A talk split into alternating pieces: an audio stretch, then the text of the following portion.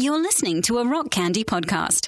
I'm Avery Smith, and I'm here to invite you to Blessed Are the Binary Breakers, a multi faith podcast of transgender stories. Whatever your own relationship to gender and spirituality may be, you will find yourself enriched by the stories shared by my guests, who so far have ranged in religion from Christian and pagan to Jewish, Sikh, atheist, and beyond, and have hailed from the US, Chile, Poland, Australia, and more. Tune in wherever you get your podcasts, or read along with episode transcripts by visiting blessedarethebinarybreakers.com. See you there.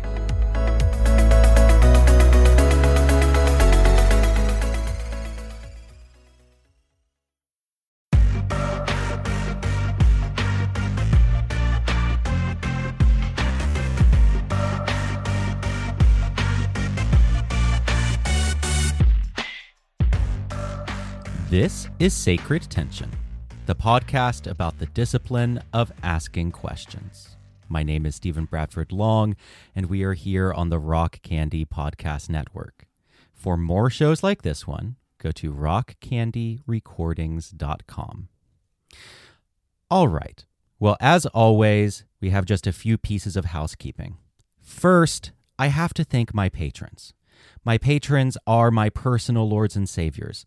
They are keeping me enabled to pursue my crippling content creation addiction, and without them, I truly could not do this all the money that they give me goes to really practical stuff like, you know, the mortgage and taking care of my six cats and repairing my soccer mom van that's like 20 years old. Really, really crucial stuff. Every little bit helps. And if you would like to join their number, go to patreon.com forward slash Stephen Bradford Long. And for a dollar, $3, $5 a month, you get extra content and you ensure the long life of my work. So, for this week, I have to thank Kristen and Brooke. Thank you so much. Now, a lot of us are still struggling from the COVID pandemic, and we just cannot afford to support artists we love right now. And if you're in that position, that is entirely okay. I completely understand. But if you would still like to support the show, one of the best ways to do that is to leave a five star review on Apple Podcasts. So I will now read a five star review. This is a reviewer from Singapore, and they say, I only recently started listening to the Sacred Tension podcast, and I'm hooked. Stephen asks such probing and relevant questions to his interviewees, and the topics explored are pretty cool too. I will be checking out all his other episodes after only listening to the two where he interviews Timothy, which was co hosted with Matt, who's hilarious. Thank you for creating this, Stephen. Very sweet review, short and sweet. And I would love for you to leave a five star review, and I will read it on the show. All right. With all of that out of the way, I am delighted to welcome Lilith Starr to the show. Well, hi there, Stephen. Thank you so much for having me on. Of course, you're like beloved in the satanic community. And frankly, it is criminal that I haven't had you on the show before um, because you're like kind of a, a pillar of the TST community. Like so many people are influenced by your work and look up to you. So, but you have a new book out, so it's the perfect opportunity to talk to you. So, you have a new book called Compassionate Satanism, and I just read it. It's great. But before we get into that, tell us some about who you are and what you do. Well, let's see. Right now, I would say I'm an author, finally, at last. This is something that I've been working towards my whole life. I'm in my 50s, so I've been around a while. And I was there in 2014, starting one of the first five chapters of TST. So I've seen a lot of change in TST, and I'm just loving the direction it's going right now. Mm. Um, I'm I'm disabled with uh, chronic pain and depression, so I don't work. I usually get about 45 minutes of productive time a day. So that's one reason, for instance, this most recent book took me four years to write um, and get publication, but I made it. And so you know, my life really just mostly re- revolves around TST, um, whether it's my local community or the online international community. You know, I hang out with the other authors, with the other ministers, and it's just it's it's really transformed my life. Satanism was what allowed me to beat a 17 year long addiction that started with nitrous oxide and ended with heroin. And I'm proud to say I've been clean for eight years now, and I don't think I'll be going back. Congratulations. Just, That's amazing. Thank you. So, a lot of people know me through that avenue. My first book was about basically getting sober with Satan. But yeah, so I just really enjoy my time with the community. Absolutely. Yeah, you're pretty amazing, and you've been like one of the constant figures in TST since the beginning. And by the way, for people who are listening to my show for the first time, TST stands for the Satanic Temple. Hold on, my cat wants to get into my lap. Your cats are amazing. Why, thank you. I post them all the time on on Twitter and and Instagram. It's like the only thing I've relegated my social media posting to articles, Satan, and cats. Those are like the only three things that I'm allowed that I allow myself to post about. Um, or else I just get into fights with people online, and it's it's no fun. So yeah, it's no fun what is compassionate Satanism? At the heart of your book, there is this idea of compassionate Satanism, and you kind of contrast it to LaVeyan Satanism. So, what is compassionate Satanism in your words? For me, um, that's sort of like my personal handle for my personal Satanism, which is based in the teachings of the Satanic Temple. Um, so someone else might take a different tack. They might say it's um, Satanism for justice or for inviolability. Um, but for me, really, it all comes down to compassion. I, uh, when I met my current partner, my world turned upside down, and that's when I was able to leave the drugs behind. And really, I saw that the highest power in my life, other than myself, was compassion. And I do think, um, you know, we're talking about enlightenment values with the Satanic Temple approach to Satanism. Um, and compassion is definitely one of those, as well as like equal rights and humanizing everyone, regardless of your station in life. Um, and that really spoke to me. I was fishing around for a title for this book, and I just couldn't get past any of the really dry titles like an introduction to satanic practice. Like okay well that's that's fine and it's a descriptor but it didn't really have the heart that i wanted. Um, and then my stepmother who isn't really sure about the whole satan thing she asked me is there room for compassion in your satanism and mm-hmm. I got really excited and I wrote her reams and reams of writing, probably way too much of an answer. Um, but later on, as I was trying to find the title for my book, it, it struck me that that really is the core of my personal Satanism. It has really proven to turn off the types of people that come from the LaVeyan mm. background because it's really, you know, it's kind of the opposite if you're talking about an elite upper class of human beings and the rest of us are are just you know draining away those peasants. peasants yes the peasants are revolting. So and already i've seen a couple of reviews um, you know and a couple twitter and etc posts where where they just tear me apart in terms of satanism cannot have compassion that that can't possibly work. Mm. and i'm sitting here thinking well that's probably good because i don't necessarily want those people in my religion. If you know if they see compassion as totally unsatanic i think that's not the kind of path that you know that i'm walking. So that's kind of where that comes from. It's also a little less of a mouthful than um, let's see modern non-theistic romantic Satanism. yes. Well, and I think it is like the perfect shorthand for what some people call temple Satanism, other people call tenet Satanism, basically the encapsulation of the seven tenets and rooted in the romantic literary tradition rather than Anton LaVey, um, or more so than in the writings of Anton LaVey.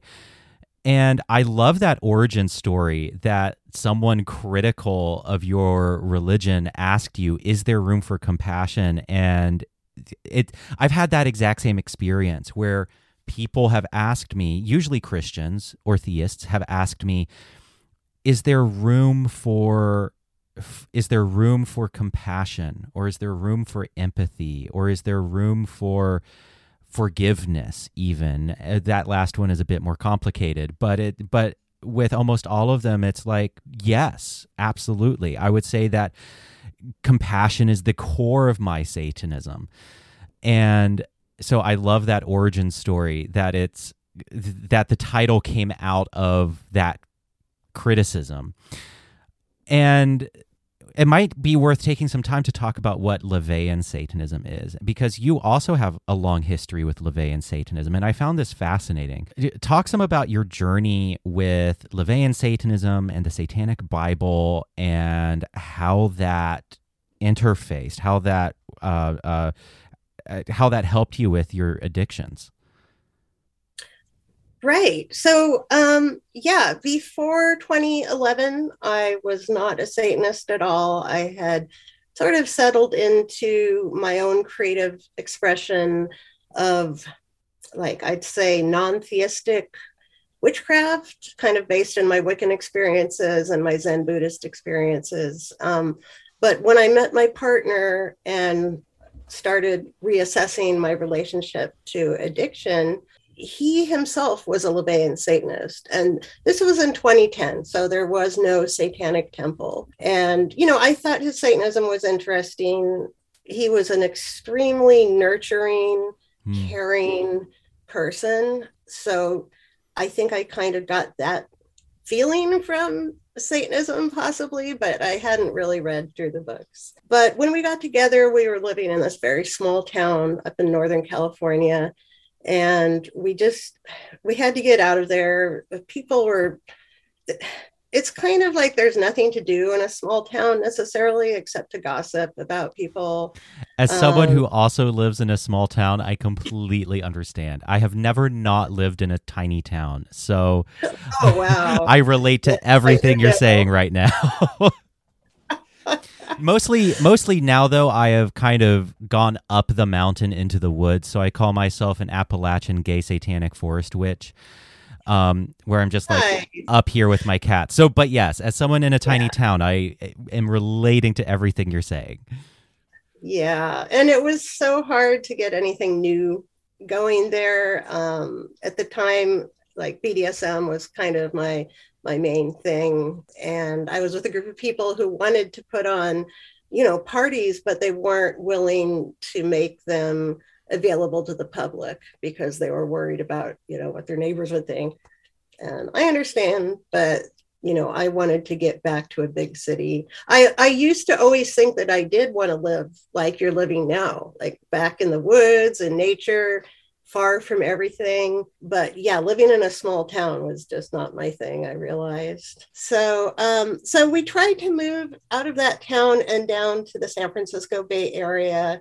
And um, it went okay at first, uh, I, but I wasn't able to work in the motel rooms that we were staying in. Like our plan was that we would go down there and live in a motel room and um, I could make money doing my sensual massage, which was what I was doing for work at the time. Um, but the fatal flaw in that was that the motels wouldn't let any visitors come into the rooms. So, you know, um, all we were, all we had to live on was my partner's social security. So, um, between that and a couple betrayals by landlords, I would say. Uh, we found ourselves homeless. Um, we were on the streets in Santa Cruz.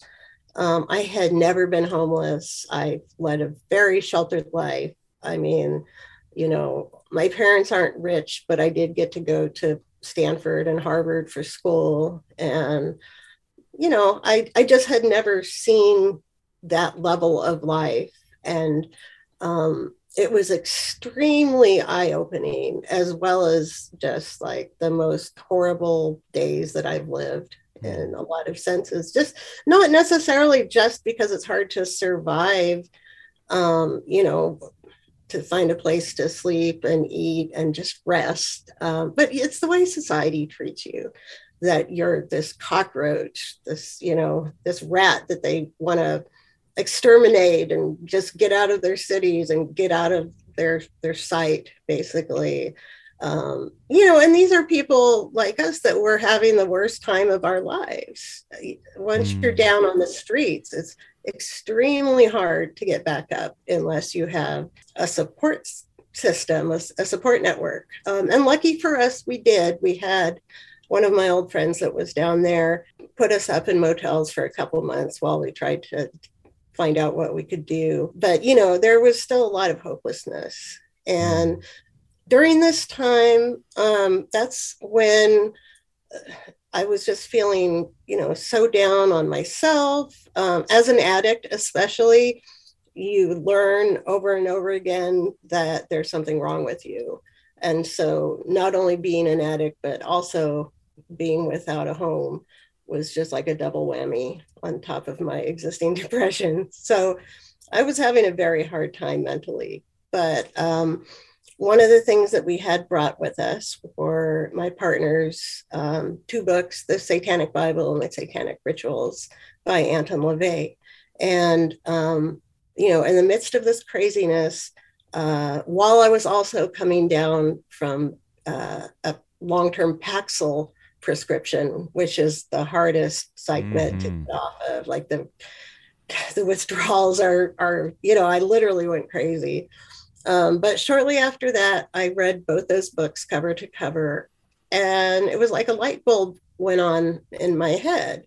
I had spent my entire life, um, probably prompted the most by Christianity in my childhood, hating myself and thinking that I was wrong and broken. And, um, you know, like I said, the addiction really hammers you with that hard. Um, I had been going to Narcotics Anonymous for nine years and I still couldn't put down the drugs. And, you know, they teach you in Narcotics Anonymous that you're powerless over your addiction. And I internalized that and I just really thought of myself as a failure. And, you know, being homeless and having that sense that everybody thinks you're just vermin, that you're not a human being, compounded that. But once I read those books, all of a sudden my perspectives shifted. I thought, well, maybe it wasn't all me. Maybe I'm not the entire failure here maybe society also isn't so great in this way. And that really helped me with the beginnings of self compassion and self acceptance to say, well, I am who I am.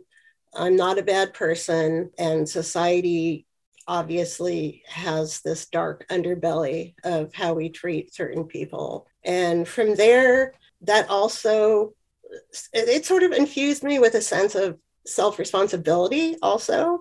Like if I was going to pull myself up and actually end my addiction, it, it taught me that I was the only one that could do that and no one else was going to do it for me. And, no and it being the Satanic Rituals and the Satanic Bible by Anton LaVey. Right. Yeah, exactly. Um, because it's you know, the core of the belief as I saw it was you are your own God. Mm. So in the 12 step programs, um, the steps are all, almost all focused on this higher power. So in the first step, you admit that you don't have any power over your addiction. And this one would get me a lot because I would feel the urges for drugs. And I would think to myself, oh, I'm powerless. So I guess I have to go get the drugs. You know, it wasn't really something that would stop me. And then, you know, the rest of the steps are that you believe that a higher power will basically reach in and fix you, remove your character or your, defects of character, aka your addiction, and you have to constantly pray and meditate so that your higher power can do this. And um, it just wasn't working for me. I didn't believe in a higher power. And and my sponsor told me it could be anything. Could be the power of the group. It could be the Buddha. Uh, you know, anything but you. Yeah, anything but you. Yeah. She even said it can be a doorknob. And I said, well, can it be yourself? And she uh-huh. said, no, that's the one thing it can't be. And so that system I tried so hard to make work and it just didn't. But you know, I was told yeah. Oh well, I was told the exact same thing in recovery. Like I was oh. in in the twelve steps, and I I was in CODA, be, um, Codependents Anonymous, and while in some ways it was like the best free therapy I ever got because you're talking and sharing and and all that kind of stuff. Uh, I was told by someone in CODA, uh, you don't need to know who your higher power is. All you need to know is that it isn't you. And it's like anything but you, anything other than you to get you through the darkest time of your life. And that's when you need yourself more than anything. That's when you need right. yourself more than ever. Yeah, so no, I I was literally almost told word for word the exact same thing that you were. oh boy. Yep. So yeah, that that left kind of a bad taste in my mouth for for 12 step programs. Um, they do help some people. I am mm-hmm. completely, you know, understanding if it helps you, that's great. But I I found it frankly to be counterproductive. Mm-hmm. You know, mm-hmm. it's driving you away from taking self responsibility and realizing that you have that power. And that's what LaVeyan Satanism um, gave back to me. So eventually I was able to set down the drugs without a 12 step program. Um, and, you know, it did take quite a force of will. Hmm. Um, it helped that um, my partner was also addicted, so I was I was kind of the one to take us both out of addiction. Mm. Um, and yeah, that was all put in motion by reading the Satanic Bible. Uh, and I so. think that there's so many people who have that same story. It, like I have talked to so many people where it's like Anton LaVey was the medicine that they needed and it's harsh metal medicine. It's brutal, and there's some stuff in there that's counterproductive and that we need to reform, right? But but it's like it has helped so many people, and I think at the heart of this is a really complex picture of our religious origins. It's like Anton LaVey is a complicated figure he's done he he was a visionary he did so much for modern Satanism and alternative lifestyles in general. Like he was a visionary and he was a very problematic figure in a lot of ways. So talk about talk about that shift that you went through from Anton LaVey to what you're calling compassionate Satanism. What was it about LaVeyan Satanism that that compelled you to be like there has to be that this is incomplete or there's more than this. Right. Yeah. So what I took out of LaVeyan Satanism was basically, you know, the same things that are part of the core of my Satanism now, and that is self compassion and self worth um, and self responsibility. So, like, you know, self empowerment. Um, since you are your own God. But in doing that, I kind of glossed over a lot of the other stuff that was in the Satanic Bible, uh, particularly in the communities that um, sprang from LaVeyan Satanism. Um, so, for instance, what got me back into writing again, um, I had given up writing for years uh, before I met my partner, but um, the Satanism Facebook page way back in 2012. It was a different system on Facebook, so pages got a lot more views and it was very popular. It was, you know, the Satanism Facebook page. And they put out a call for writers um, because uh, the guy that admin that page um, had been a newspaper editor. So he wanted to run it kind of like a feature magazine. So I got involved with that and I met some really amazing people, the other writers mostly. Um, and I got my writing chops back. And eventually the editorial had left and I took over that position.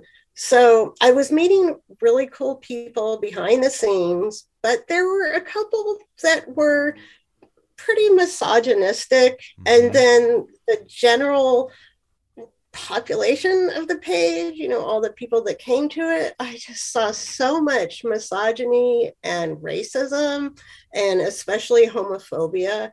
Mm-hmm. And, you know, and I also got more of a taste of that elitism that you know, LaVey was really, you know, that was a big part of, I think, his vision was this sort of satanic ubermensch that, you know, should be freed from the needs of all the people uh, below them and, you know, basically become part of the elite. Quintessential Nietzscheanism, basically, like like exactly. the Superman unconstrained by petty morals or compassion or or empathy for others and basically a sociopath like this this elite uh royalties elite satanic royalty was kind of like his vision for the future of satanism anyway i'm sorry i didn't mean to interrupt no no that's great um exposition because yeah that's exactly mm-hmm. what the deal was. And so I was really uncomfortable with that. And I realized kind of after the fact that some of what was in there, you know, I didn't know it was lifted from Might is Right that I don't know if it's a pamphlet or a booklet, but anyway, it's a it's a piece of work that is highly anti-Semitic. And, you know, even though LaVey was never he didn't seem to propound anything explicitly racist, you know, in his books, at least his first couple books. But, you know, there was some weird stuff, like the fact that um, he said for rituals, um, all the men wear robes, but the women should be naked to like raise the lustful energy for the men. And I just remember thinking, well, what about the women? I mean, uh-huh. don't raise their lustful energy also. it seemed kind of weird. Um, so I felt like my form of LaVeyanism was a little off the mark from kind of the central ideas. Um, but I still had a lot of fun. And meeting and working with the other writers just kind of really opened my eyes to how how cool and interesting and in a lot of cases compassionate satanist could be. There there were just there was so much wit and sharp intelligence and humor uh, especially humor of my type which is like the very black humor you know? Um, so i liked the people but I realized I wasn't so keen on the LaVeyan system in general. And so my first book, The Happy Satanist, was a collection of the essays I wrote as a LaVeyan Satanist. Mm. And, you know, it has maybe what somebody might say is the same problem in that it's a lot about the compassion that I took away and, and the self responsibility and especially the recovery. Um, a large por- portion of why I wanted to write that book was to show people that you could get clean, you could leave addiction behind without God, without a higher power. So, you know, that was kind of driving the publication of that first book. So, in the middle of that, like about a year after I had started writing for that page, I saw the Satanic Temple come on the news. And I think the first thing I saw was, I think it was the first display in the Florida Rotunda Capitol building for the holidays. And it's that, it looks like it's kind of like an eighth grader's art project, the very first one, made made out of like cardstock and cotton. And, We've come a long way. We've come a really, really long way when it comes to our public displays. right.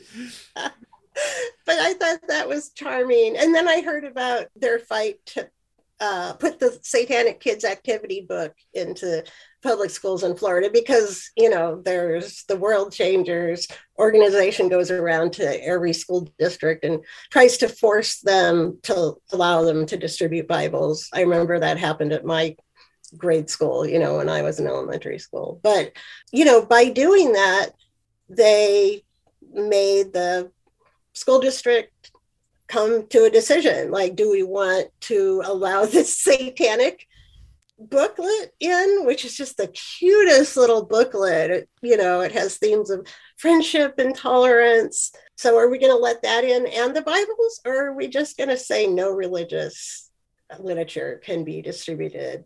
And that's what they decided right? They nobody seems to want to let us distribute those satanic kids activity books even though they're so cute so I also heard about that. Um, and so I went to the website for the Satanic Temple, and I I think this is a very common experience for people, but I read the tenets and that the, was I the rest is history. And the right? and the rest is no, I had I had the exact same experience where you know, I've I've told this story before on the show, but basically I discovered TST back in 2017 when my partner was on his laptop in the living room and he was like, "Oh my god, Stephen, you have to fucking look at this." And he showed me and it was uh, the BDSM baby protest in Detroit. Um, and I immediately got it like i i just it just clicked for me. And i know that that that like horrifies so many people that that it just cl- it just made sense to me. Like i got it. And and i researched the temple and i looked up their other videos and their other protests and their baphomet thing and all of all of it and I was like, this is super cool. I love this. And then I went to their website and read the tenets, and I was like, done, signing up right now. right? Yeah, me too. Like, all like, right, take me. Before I could stop myself, like almost before I thought clearly about this, I really did just kind of fall by accident into Satanism, is the way it feels because I read the tenets and I believed all of it. I was like, this is the best summation of what I believe. Right? Isn't yeah. that weird? It's like they pulled it out of your head. Yes. Like, oh my God. Yes, exactly. Yeah. So so you were not a Satanist before 2017? Like you didn't come through no. the LaVeyan path? No. no. I came wow. I came straight to TST. I was a Christian for years. I I've I was raised a Christian and I started to go through kind of a deconversion of my faith, a deconstruction of my faith 2016, 2017. I would say that I really lost my faith by 2017, but I still valued the role of religion. And religion was still very, very important to me. And so I was kind of looking for a place within progressive Christianity where I could comfortably be a non theist. But then Satanism came along, and I was like, no, this is it because I don't have to deal with the burden of being in a, in a religion that has so much history of being anti gay, anti woman, anti so on and so forth, and just the the the never ending battles over what you're allowed to believe what you're not allowed to believe. I mean it's a christianity is a really really embattled place. And so at the end of the day i left out of fatigue. I left out of exhaustion. And Satanism, especially TST, was kind of a homecoming for me. You have a whole section about that in your book, actually, about how how TST it's like a homecoming. It's like coming home, and that was definitely the way it was for me. And I was just like, okay, I'm a Satanist now. This is what I'm doing, and uh, I've been doing it ever since. well, we're very lucky that you fell into Satanism, is what I think. so I, I still have very much like a, a Christian tinge to me. A lot of that is still part of me. I like to think the better parts of Christianity are still part of me. Um, and so I'm really informed by a lot of Christianity, but I it, it there was a there was a very real shift in my life when I felt my gravitational religious center move from Christianity to Satan. And it was a very real moment for me when that shift took place. So it Satanism wow. has been my primary religious identity for, you know, since 2017 now. You were homeless for a period and you write really movingly about that in both of your books. Talk some about how that informed your compassionate Satanism. What, because I can't imagine that you come out of that without some deeply held religious convictions. Definitely. I think I had always been under the wrongful assumption that the world was basically a fair place. Mm. Um, you know, uh, I thought that all the problems that I was facing were of my own making, but um, you know, becoming homeless certainly wasn't a choice. And the people who, you know, anybody could have helped us, but instead it was the opposite. You know, I just mm. felt that deep dehumanization and rejection and like we we couldn't even charge our cell phones in coffee shops where we bought coffee. They they wouldn't let us because we were obviously homeless. Mm-hmm. and i just remember thinking this is not fair at all like not even a little bit. And so one of the big um, kind of general beliefs that a lot of religions have is this notion that the world is fair. And especially that there is um, like you know a higher power that is making sure everything is just. So, in that system, if you, for instance, make a lot of money and are very successful and own a lot of things, then that must be because you're exceptionally righteous, right? So we see that a lot with the mega preachers. Absolutely, know, prosperity gospel and yeah, all that stuff. Yes, gospel. Exactly. So you know, and then that makes it really easy to look down on people like people that were homeless like us and say, oh, well, they must have done something to deserve it because it's a just world. And I write about this both in this book, the new book, and the old book. And that in particular, it was just like there was a veil torn off my eyes, and I could see how fundamentally unfair our modern society, you know, with all its riches, um, and technology and all of that, it's still very fundamentally unfair. And I saw I, I saw the role of religion in that pretty early. Um, you know, some of the people that were helping us were religious, and um, in a lot of places, that's all there is. But they also require you to you know, basically be part of the religion while you're there, like the Union Mission go- Gospels, uh, mm-hmm. Union Gospel missions. I can't remember. um, so that's an example of help for the homeless where you have to come in early to reserve your space to sleep for the night and then they make you sit through a sermon and then then you have to like actually sing the hymns and listen to more sermon and then they feed you and then you have to do bedtime prayers and then you go to sleep. And just this notion that you know the way that you're going to pull yourself up is through that higher power. And it really echoed to me the 12 step programs you know like so coercive. yeah so covert. It's like here you are desperate for just a place to sleep. And in exchange for that, they are making you worship a god, sing songs to a god you don't believe in. Like I can't right. like yeah. that's that's just fucking abusive. They do the same thing in in um recovery too. I mean, in like a lot of rehabs, Christian rehabs, and so many court ordered rehabs are in places that do the exact same thing yeah and that's something that as an aside really bugs me is that um, you know basically these recovery programs that are they say they're spiritual, not religious, but I feel like they're pretty religious. They're pretty pretty That's- blatantly religious. Yeah. And the courts legislate that, you know, you have to attend that. It's literally court mandated religion, even though they say it's it's not. But it is, yes, yeah. it is a total violation of the division between church and state and and the religious autonomy of citizens. One hundred percent. Yeah.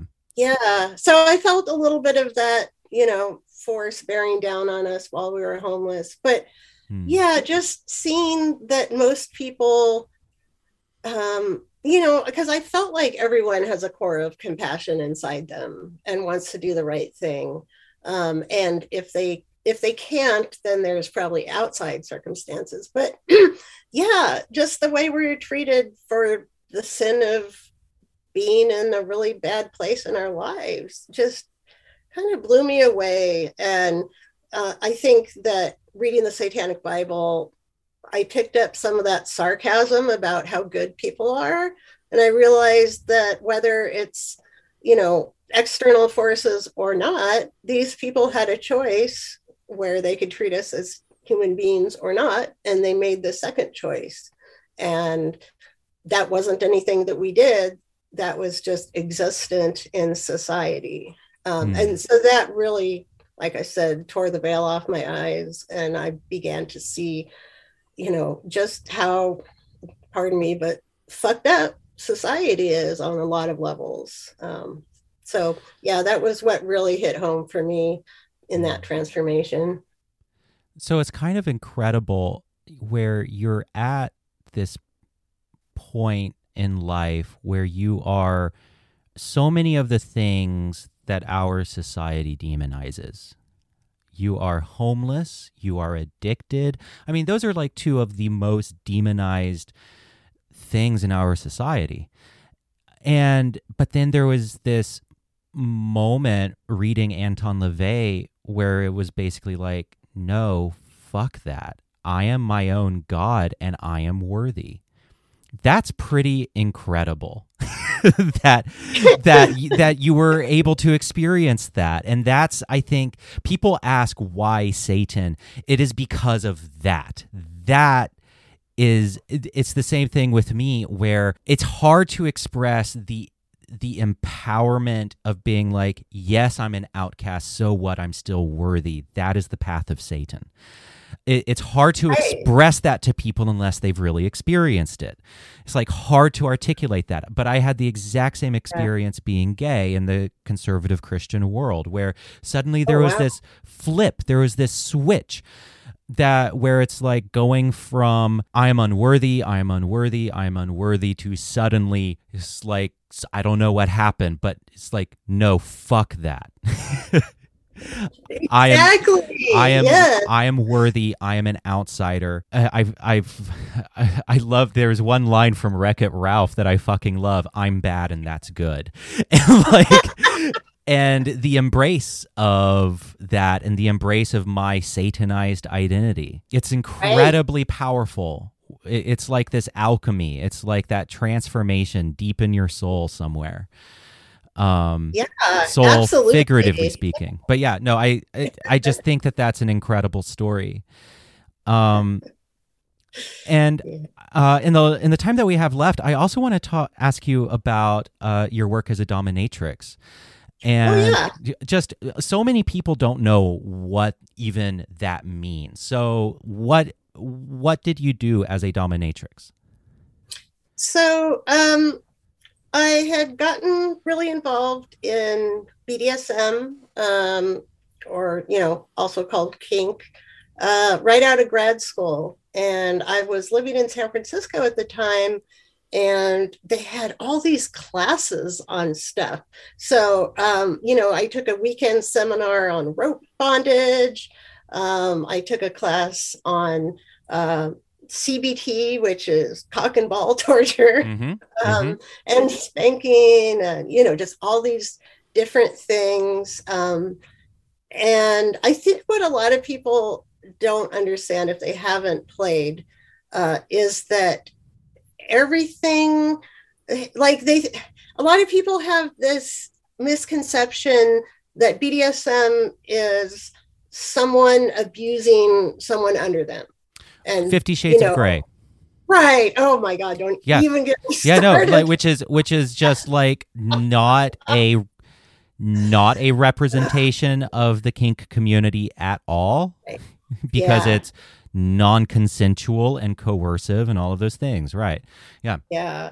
So um in reality, uh the top is serving the bottom in a mm-hmm. lot of ways. Like the scene, the play scene, whether it's like you know, light tickling or like a really heavy flogging, it all depends on the consent of the bottom and what that bottom wants. Mm-hmm. Um, and so it's it's like play acting. You know, you're doing like an acting scene in which the top pretends to have complete and utter power over the bottom, but really that bottom can stop the scene at any point with a safe word. Um, and if you're doing it right, the bottom is getting to experience things that they are really into and have talked through with the top beforehand.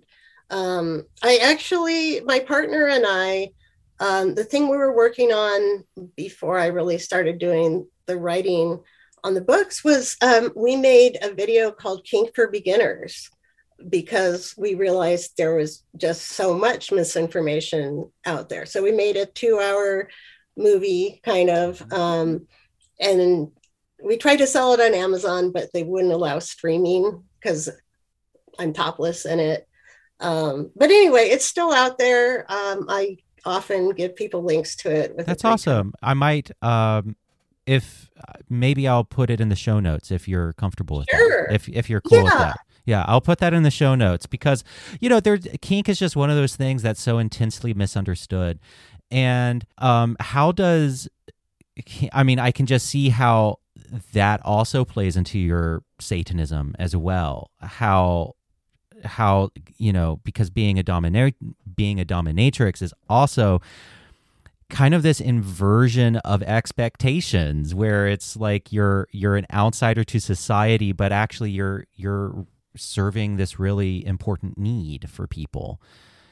Right. I mean, in a way, it was like being a therapist. Mm-hmm. And, you know, looking back on it, just countless times people came to me with judgment heaped on their shoulders by religion. So, you know, whether it was because they liked to cross dress or because they were a masochist or for whatever reason, or or that they were um, bisexual or queer but weren't allowed to express that because of religion a lot of times i found myself kind of gently undoing that mm. burden that had been placed on people um, and uh, it's a very difficult job to do um, mostly because it's hard to get people in um, a lot of people flake out at the last minute because they're scared but when I actually got to see clients, I felt that it was really rewarding. Um, and I did all kinds of things. I had a, for a while, um, I had stock money from Amazon and I bought a house and I had this huge five room dungeon. One of the rooms was a nursery room with a full size adult crib and high chair. And, you know, there were places to tie people up in the other room and a medical room for medical fantasies and it was all it was all play for these people and for me but at the heart of it a lot of times there would be some you know pretty deep seated shame sources that mm. would kind of break open and allow the person to feel good about themselves and about their desires and, and wants and needs. Um, it's like ritual. It is. It's a lot it's, like ritual. It's like ritual, like using yeah. ritual, non theistic ritual as a form of cathartic release, like a destruction or an unbaptism or a black mass. I mean, that's really exactly kind of what what you're describing sounds like to me as a it, it's a it, it's entering that that kind of enchanted magical pretend place to work through those deep-seated things in a safe environment in a way that doesn't actually have to hurt us So yeah, I think it's really, Yeah. really powerful. Yeah. In fact, um, by the end, I had become a Satanist, and I still had a couple of years left in my body where I could I could do that work. So um, when we moved up here back to Seattle in 2012, I started doing satanic domination, um, and this is something that I know um, a lot of the satanic women in my community you know have dabbled in this or make it a full-time job Mhm. um, but that was even more um, explicit in helping people move away from you know religious beliefs that had shamed them that had hurt them. Um, and i provided you know it it it was kind of set up as if it were theistic um, but it also gave them you know i was like the female priestess to them. And so it let them you know work through this with a caring nurturing person. Um as well as you know being satanic and yeah so Hmm. yeah so those were definitely rituals before that my whole interest in bdsm um had kind of centered around the ritual aspects like i was interested in sacred bdsm Hmm. so, you know, taking those, you know, basically rituals and making it more explicitly about the sacred. And I find I, I don't know if if you find this at all with the word sacred, but for the most part, I've had I felt like I've kind of had to leave it behind um, with Satanism because it is non-theistic. But because I have a Zen Buddhist background, the sacred to me is it, it doesn't have to have some supernatural force. I am the exact same way.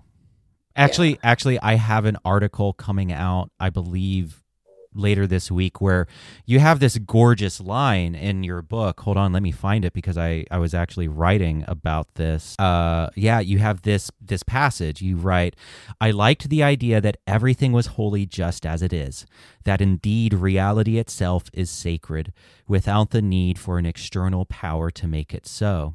Zen dovetailed easily with science, which formed another pillar of my belief system. I saw the sacred blazoned across the cosmos in the principles of self organization. Reality held all the spirituality I needed. I love that. So yeah, no, I'm completely on board with that and I I also come from a contemplative background as well. So I'm I totally relate to what you're saying. cool. Yep. Yay. Yeah, I wasn't sure. You know, it's it's a brand new re- religion that we're Mhm. building. So, you know, I'm often unsure of, you know, what's going to be representative of what the religion is. Mhm. Um, another person who is really good at exploring that edge is Shiva Honey. Yes. I, she's she's been on the show before. She's fantastic. I, I adore Shiva, and she's she's so good at exploring, at, at being like unashamed about exploring, for lack of a better term, non supernatural magic, and just leaning in to the trappings of of magic and mysticism, but in a way that isn't superstitious. yeah it was her it was her work actually that um brought back to me my own personal ritual practice Hmm. um so i'm back to doing little rituals every few days um with just for my own subconscious i guess you might say um and using flowers and sacred art and that sort of thing before I had really shoved that way down inside me and I just stopped doing that. Even though it was never supernatural based, I just I thought it might be confusing to people. And so while I was chapter head, I focused solely on the big group rituals um, that were very clearly, um, you know, not magical, um, that were very, very much non theistic with no, you know, gray area. But yeah, it was her work that brought me back to Mhm. that ritual practice, which had been part of my life for years. So yeah, I'm very grateful to her. Yeah, same. All right. Well, I feel like we could probably talk all day long, but unfortunately, we are at the hour. So, but this has been great. And where can people find you online if they want to look into your work? So, I have my author website, and it's just lilithstarr.com. So that's Lilith, and then Star has two R's at the end. Um, if you search for my name on Amazon, you'll find my two books also. Um, i am self-published. I used Amazon's publishing system, uh, which I've really enjoyed using. The second book, this most recent book, I actually got a couple offers from publishers to publish it, but I really did some research and self-publishing was still the best option i thought um, mm-hmm. mostly because of creative control but also for the the royalty share. Um, you get much more of you know the profit when you're self-published at least in in my experience. But yeah so on my website or on amazon and there's links to other places you can buy my book on my website um, because i know not everybody wants to buy it through amazon and that's Absolutely. just fine yeah, for sure. Also, isn't TST selling it as well from the official TST oh, yes. store? Yes. That's right. That just made my whole year. Yeah, that's pretty awesome. They're selling your book. So you can also so way a way you can support Lilith and support the political causes of TST is go to thesatanictemple.com and buy the book there. Absolutely. Thank you for reminding me of yeah, that. Yeah, of course. That's where I would first point people to buy it, honestly. Awesome. Support TST. All right. Well, this has been a pleasure. You're welcome back anytime. Yeah. Okay. Well, wonderful. It's been really nice for me too. I you're so thoughtful and have such a great, you know, fresh perspective on things. So thank you very much for having me on. It was quite an honor. Mm, I'm so glad. All right, well, that is it for this show. The music is by Eleven D Seven. The theme song is Wild. You can find it on iTunes, Spotify, or wherever you listen to music. The show is written, produced, and edited by me, Stephen Bradford Long, and is a production of Rock Candy Recordings. As always, hail Satan, and thanks for listening.